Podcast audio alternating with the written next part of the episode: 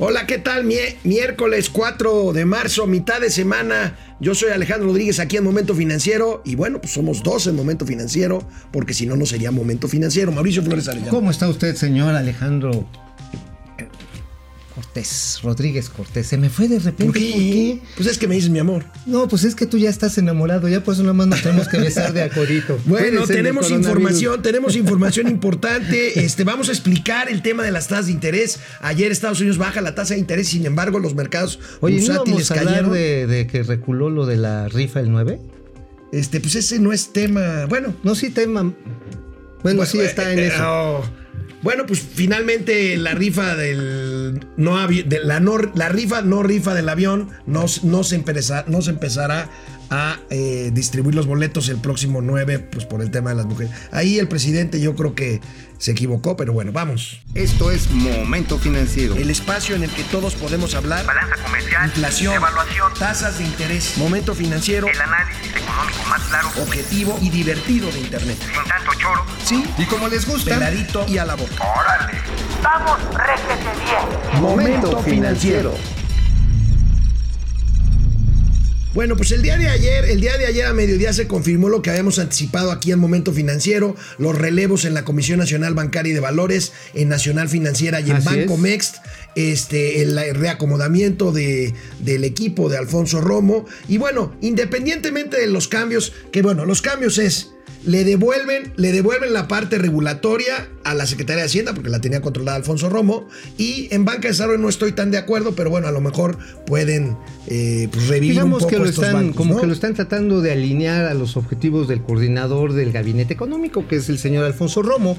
Por eso pusieron a Carlos Noriega. Carlos Noriega es el director de la oficina de la presidencia es, digamos, este, pues, parte fundamental del equipo de Romo, sobre todo en la instrumentación y en el cabildeo con empresarios. Bueno, eh, eh, sentaron ahí, me pareció un buen mensaje sentar ahí al secretario de Hacienda junto con Alfonso Romo para esta conferencia de prensa en la que se habló, por supuesto, de crecimiento económico. ¿Y qué creen? Alfonso Romo habló del ánimo nacional que tiene que ver con crecimiento económico. Híjole, a, ver, vamos a ver. Si cambiamos el estado de ánimo y a México lo entusiasmamos, es más importante terminar con un ambiente positivo, creativo, que la gente esté preocupado por crear y no por defender, por atacar, no por defenderse. Si terminamos con ese ánimo, yo creo que el crecimiento se da solo. Siempre hay que ver los próximos 12 meses, no enero-diciembre finalmente sí tiene que ver el estado de ánimo. Digo, no es que estemos felices, felices o felices. Yo creo que lo que. La confianza. Lo que Alfonso Romo quiso decir es confianza. Pero ya, fue una frase Pues soy vocero. A eso me dediqué 30 años de mi vida. Este, ¿Qué quieres que haga? Pero, pero vaya, si fuera el ánimo, pues nada más con el ánimo tuyo y mío de todos los días, este país crecería el 10%. Pues depende cómo despiertes. Si amaneces crudito, igual y no. Bueno. Pero finalmente lo que está tratando de decir, o más bien lo que está poniendo sobre la mesa, pues es la pérdida del ánimo de los inversionistas. Ya lo hemos visto, cómo está la perspectiva de los empresarios del sector manufacturero, del comercial, de la construcción, que los pobres empresarios del sector de la construcción están como la tamalera, viejo. Sí. Están comiendo, de, están vendiendo mal y comiendo del mismo bote. Y comiendo el mismo bote. Bueno, Alfonso Romo, el jefe de la oficina de la presidencia de la República, precisamente se refirió del gobierno mexicano del elefante reumático que ha dicho el presidente López Obrador, que es el gobierno, y habló de que estamos en emergencia nacional. No lo digo yo, lo dijo Alfonso Romo. Nos hemos sentado con varios secretarios porque tenemos que al elefante reumático y aquilosado lo tenemos que volver un caballo de carreras. No podemos aceptar burocracias. Estamos en emergencia nacional. Oye, pues hablando de caballo de carreros, carreras, ese más bien parece burro de Otumba. Neta, a ver, ahí les va. Acuérdense que hace ocho meses se habló del gran proyecto para impulsar nuevas concesiones, APPs, eh, carreteras bueno, nada más de cuatro proyectos carreteros, nada más se ha entregado el papeleo, se ha terminado el papeleo de uno. ¿Y sabes dónde está ese papeleo? ¿Dónde? En la unidad de inversión de la Secretaría de Hacienda. en la unidad de inversión. Sí, sí, ahí está dentro, ahí está atorado. Bueno, ver, ¿por lo- qué no se vende el aeropuerto de Toluca que quieren hacer así una chingoneta? Perdón, quieren hacer una cosa maravillosa en el aeropuerto de Toluca?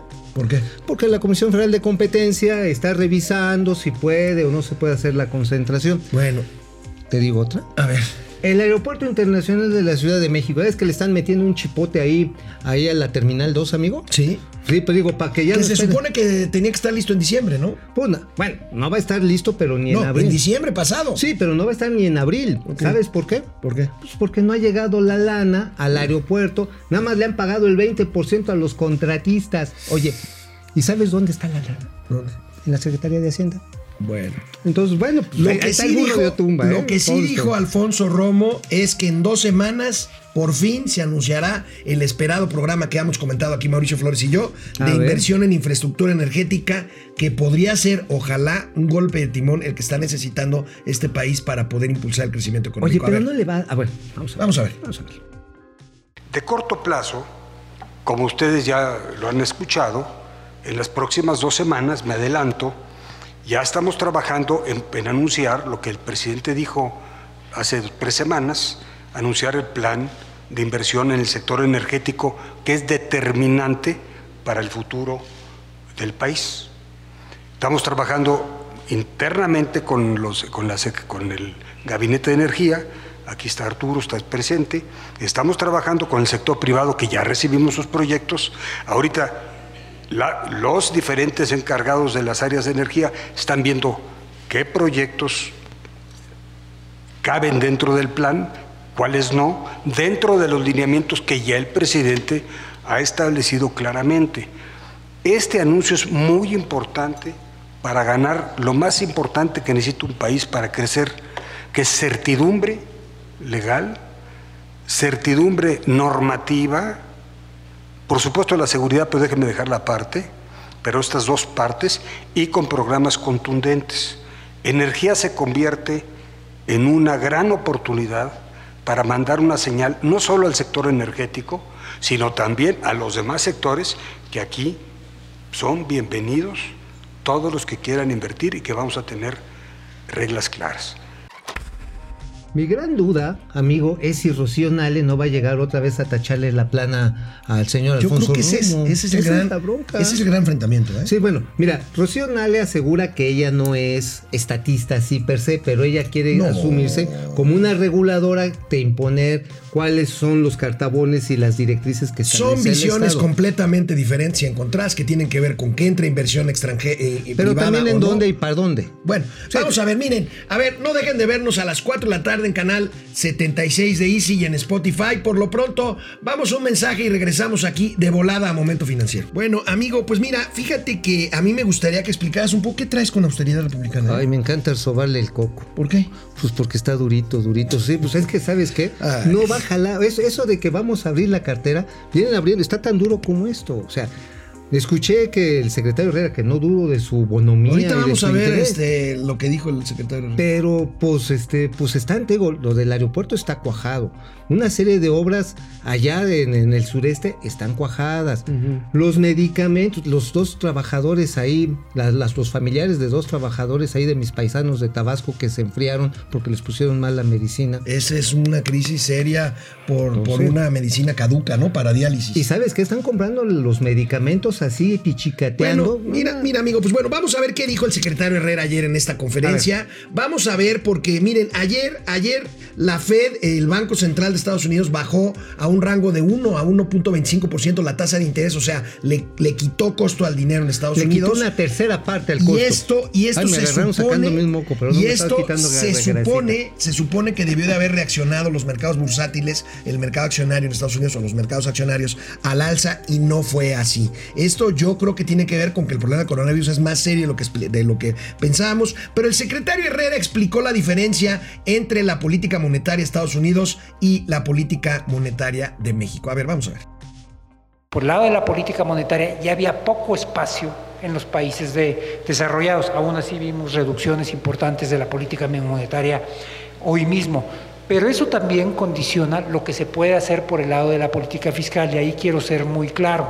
Eh, Estados Unidos quedó hoy con una tasa de interés del 1%.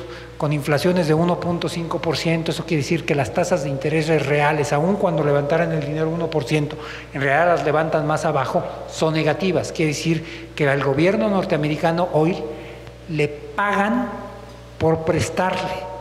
Los márgenes de maniobra del gobierno mexicano son completamente distintas. La tasa de referencia de- del- de- del Banco de México es 7%, eh, 7%, la inflación cerró a, a diciembre en 3%, eso quiere decir que tenemos tasas de interés reales de alrededor de 400 puntos base. El costo que tenemos nosotros en la parte eh, fiscal es muchísimo mayor que el que tienen ellos y por lo tanto ellos se pueden endeudar más porque si se endeudan más les pagan por, por endeudarse, nosotros estamos en condiciones completamente distintas, entonces tenemos que ser muy cautos. Lo que tenemos que hacer es sí exprimir todos los espacios fiscales que tenemos y todas las oportunidades que tenemos de inversión. Y resumo y con ellas concluyo. Son acelerar el gasto que tenemos, utilizar todos los fondos que tenemos de coinversión, y eso nos referimos al Fondo Metropolitano, al Fondo Regional, no hice referencia, pero lo estamos utilizando de manera muy activa el FONADIN, eh, y después asegurarnos que utilizamos todos los espacios que están relacionados a inversiones privadas que se detonan a partir de acciones del sector eh, público. Mira, no quiero andar yo de faltoso ni andar ahí de conspirativo, ni de fakemicida, ¿es no? Como les dicen. Fake- fake- Femicida. O sí, sí, bueno, no sé, pero la cuestión está en que O- el subejercicio presupuestal al mes de enero fue de 34 mil millones de pesos. Entonces tú me dirás si realmente hay como que muchas ganas de... Por eso permítanme poner en duda estos buenos deseos. Y bueno, simple y sencillamente, ¿por qué esta diferencia de tasas? Nada más porque los Estados Unidos tienen una madrinola que se llama dólar. La Y moneda tienen la, reserva y tienen la, ma- la moneda de reserva y tienen la maquinita para imprimir dólares. y ahorita, de hecho, los capitales se están moviendo de Asia y de Europa hacia el, hacia el dólar y hacia el oro porque son las reservas naturales en estos momentos de valor. Y por eso el peso se devalúa, aunque le moleste a los amigos de la 4T. ¿no? Ajá, sí, bueno, y sabes que también otra cosa que está pasando ahí interesante, ¿por qué los mercados no se, digamos, las acciones no reaccionaron así con una alegría exultante, decir, wow, y ahora sí vamos Porque a poner están viendo más"? algo que nosotros no estamos viendo. No, ya más bien están viendo lo que está pasando. Bueno, estaba escuchando hoy un reportaje muy interesante de Nación Criminal. Yo los recomendaría que lo busquen así en las páginas de internet, en el que hasta el cartel Tepito, el de este, este, la Unión, Unión de Tepito, Tepito. Trae broncas con la importación de mercancía chafa, porque están parados sea, miles de O sea, contenedores en hasta, el, Shanghai. hasta el contrabando trae Está broncas. afectado, pues sí, porque están paralizadas las operaciones portuarias. Bueno, bueno. hasta el cartel de Jalisco Nueva Generación no puede jalar la materia Bueno. prima para el fentanilo. O sea, de, de ese tamaño es la bronca. ya lo están viendo. Sobre todos, lo ¿eh? que está haciendo México para enfrentar al coronavirus en términos económicos, el secretario Herrera explicó lo siguiente. Hay un elemento adicional que es, estamos en una etapa muy, muy, muy temprana para poder valorar cuáles pueden ser los efectos de la, de la epidemia del coronavirus en la, en, la, en la economía mexicana. Se conoce ya más o menos cuáles son los efectos en algunos otros países donde la epidemia eh, nació o, empezó a, tener eh, impactos antes. Eh, para el caso de Europa, donde ya se cancelaron viajes, etcétera, se calcula que el impacto es alrededor de mil millones de euros en la parte de turismo y, el país más afectado es, este, es Italia y por lo tanto no sorprende que haya sido el primer país que haya anunciado una política de apoyo, un estímulo de alrededor de 3.6 mil millones eh, de euros eh, por parte del Ministerio de Hacienda de, de- Italia. Pero en México estamos todavía, yo diría, en una etapa muy temprana para, para, para poder evaluar qué es lo que, que se, que se va a hacer. Ay, amigo, pues deja que el coronavirus, coronavirus, Coronavirus. sea atacado y sea enfrentado. El problema está en que estamos en una economía raquítica, no de hace seis meses. No. Tiene, ahora sí tiene una, pues una desnutrición de cuando menos 40 años. Entonces, pues que ya se mueva, ¿no? Pues sí, hay que, hay que fluir recursos. urge. Bueno, vamos a ver quién está, quién están conectados. Saludos. Eh, Mike White, Mike, Carlos Ramírez, Rui Orochi, Saludos. eh, Juni Damián, Espero ganarle a la sombrerete. Pues sí, le ganaste. Le ganaste, Juni. Rubén Merez- Meneses desde Puebla. Fer Rangel. Gracias. Sergio Medina desde Tijuana. Juan Munguía. Saludos. ¿Qué pasó con el fondo de emergencia que se tenía y se lo estaban gastando? No, pues van ya en se la gastó, mitad. ya. Este año se acaba de gastar. Sí, 154 mil millones de pesos el año pasado y este año ya. Como 130 mil más, ¿no? Sí, no, ya, ya, ya peló gallo. Ya bailó, ¿verdad? Sí. Edgar Martínez, también la 4T se equivocó en resucitar a la youtuber Lamars.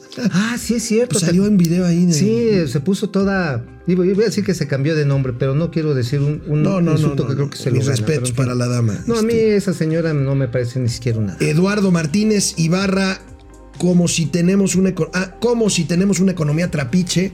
Aurora Jari- Jarillo Ibarra, buen día. Edgar encantó. Martínez. Economía eh, trapiche. de- economía trapiche. Don Romito, Don Romito, Buenísimo, ¿cómo le encanta? probar. ¿Cómo le encanta seguir los jueguitos de López? Mira, pues Romo está tratando de cumplir su función, pero la verdad es que Híjole. perdió mucha credibilidad desde que prometió que el aeropuerto de Texcoco no se canceló. Y luego dijo que no se iban a cancelar las rondas Las rondas. y que se las cancelan. Sí. Y dijo que se iban a revivir las temporadas abiertas de energía y electricidad y que se las cancelan. No, Híjole, pues así Eduardo. Martínez Ibarra, la, Raúl Arteaga, Humberto Esia, bueno, en fin, este canal gracias. 76 de Easy en Spotify.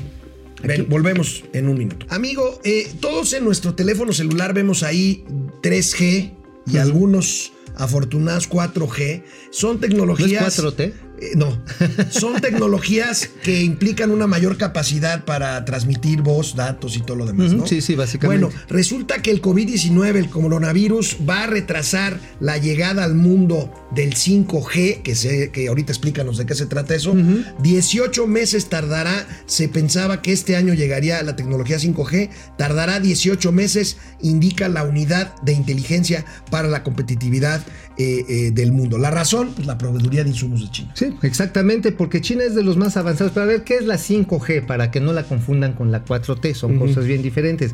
Bueno, el uso del espectro radioeléctrico para las comunicaciones móviles, desde que empezó en su momento los primeros experimentos de Nokia. Nokia son los papás del teléfono celular allá en 1938. Sí, sí, sí, ¿Ah? sí, sí. Entonces empezaron con bandas este, bandas bajas de la frecuencia de onda, como la de radio, ya sabes, las ondas hacen esto. Entre más alto estén, entre más eh, energía tengan, digamos que la, la distancia entre la cúspide y el valle de una onda se achica, es decir, casi se hace una línea. Entonces, una banda de 5G, y no es para dártela a desear, tiene que ser ancha y grande. Sí, exactamente. ¿Por qué? Porque esa es la Oye, capacidad pero de si estamos, estamos hablando, estamos hablando de Pues telecomunicaciones, es no eso. de tus guarradas. Es eso, o sea, es la amplitud y profundidad.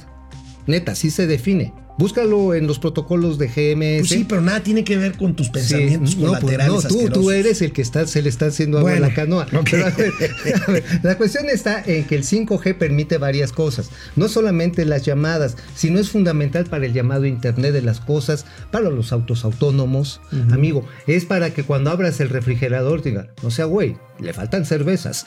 Y entonces manda una señal para que llegue la cerveza a, su- a tu casa y quede pagada con tu tarjeta de crédito previamente. Ahí está, mira. Toda esta automatización está en riesgo precisamente porque los componentes para hacer posible esta maravilla que en México todavía no existe, pues depende de... Vienen de China. Ah, bien, son los transmisores de alta potencia que sí tienen un alto consumo energético, pero lo transmiten casi sin pérdida de la energía eléctrica a una onda, como te la estaba explicando, ancha y profunda.